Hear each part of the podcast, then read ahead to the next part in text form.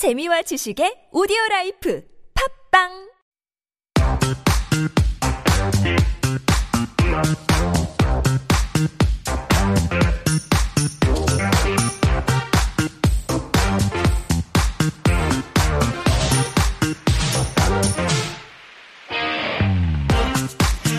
And it's time for Got Time, our last corner of the week, where we introduce a list of cultural events coming out. And helping us to do that, writer Jen is in the studio. Good morning, Jen. Good Friday morning. Good Friday morning. All right. Let's get to our first item right away, shall we?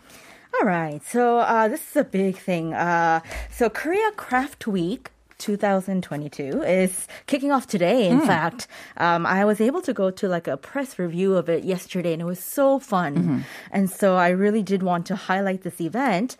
Where's it I- taking place? Uh, it's taking place at the Culture Station 284. I have talked about this place so many Seoul times. Station next to it, right? Station, that is correct. And that is the main, uh, like the base.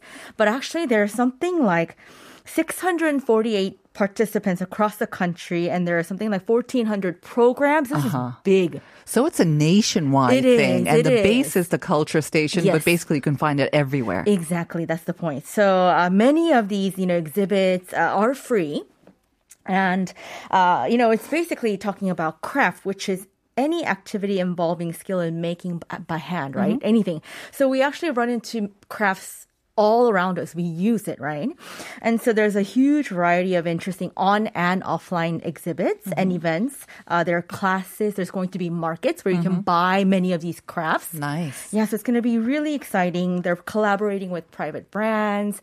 Um, there's museums and local shops and um, information about it. You can really find all the information on uh, KD,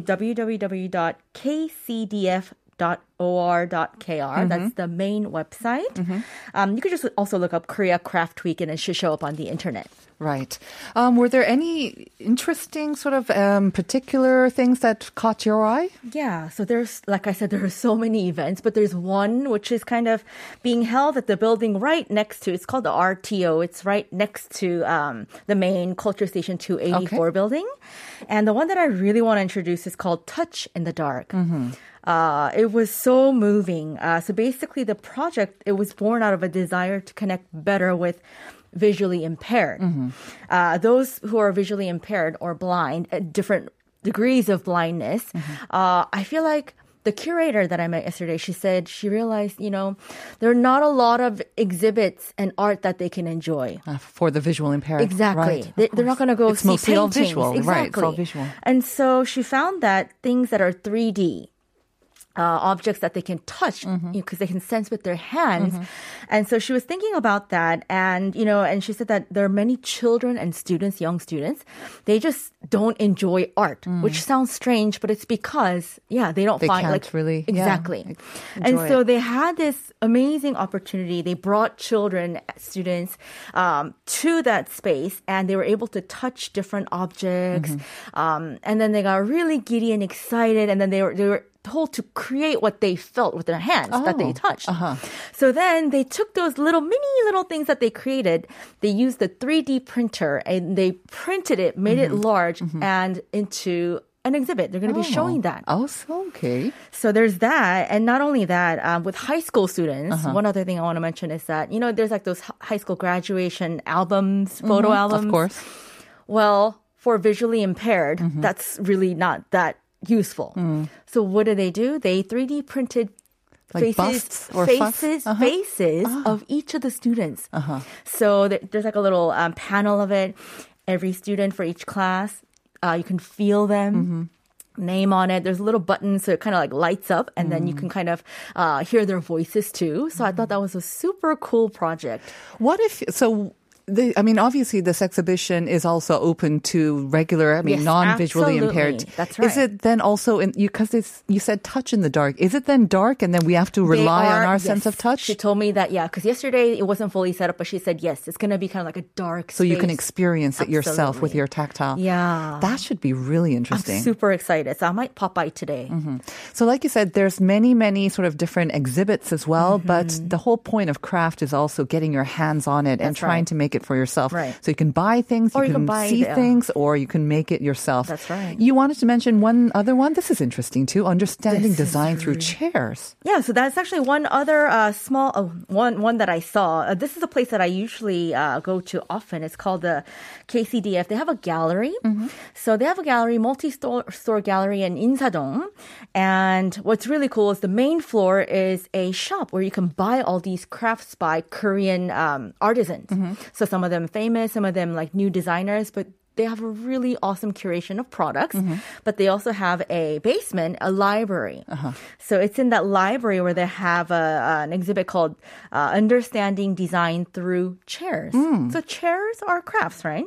And so this exhibit is uh, is uh, on the role of chairs and what role they play in our lives. And so they're actually going to have a display of 16 chairs that you can kind of look at, take pictures, and also sit on? sit on. Absolutely Yay. sit on.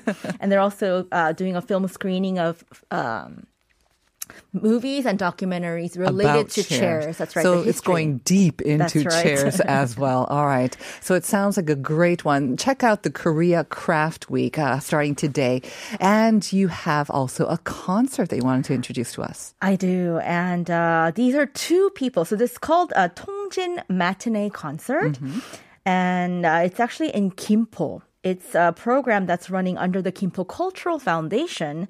Um, and this program is cool because I've been watching these two people, Mm-hmm. uh, or I've heard of them, but this is a, a duo of uh, pansori singer, Uh, 소리꾼. Sorikun, and then a tap dancer. Oh. And so those two are coming together with this very creative, innovative uh, dance slash um, pansori singing concert of sorts.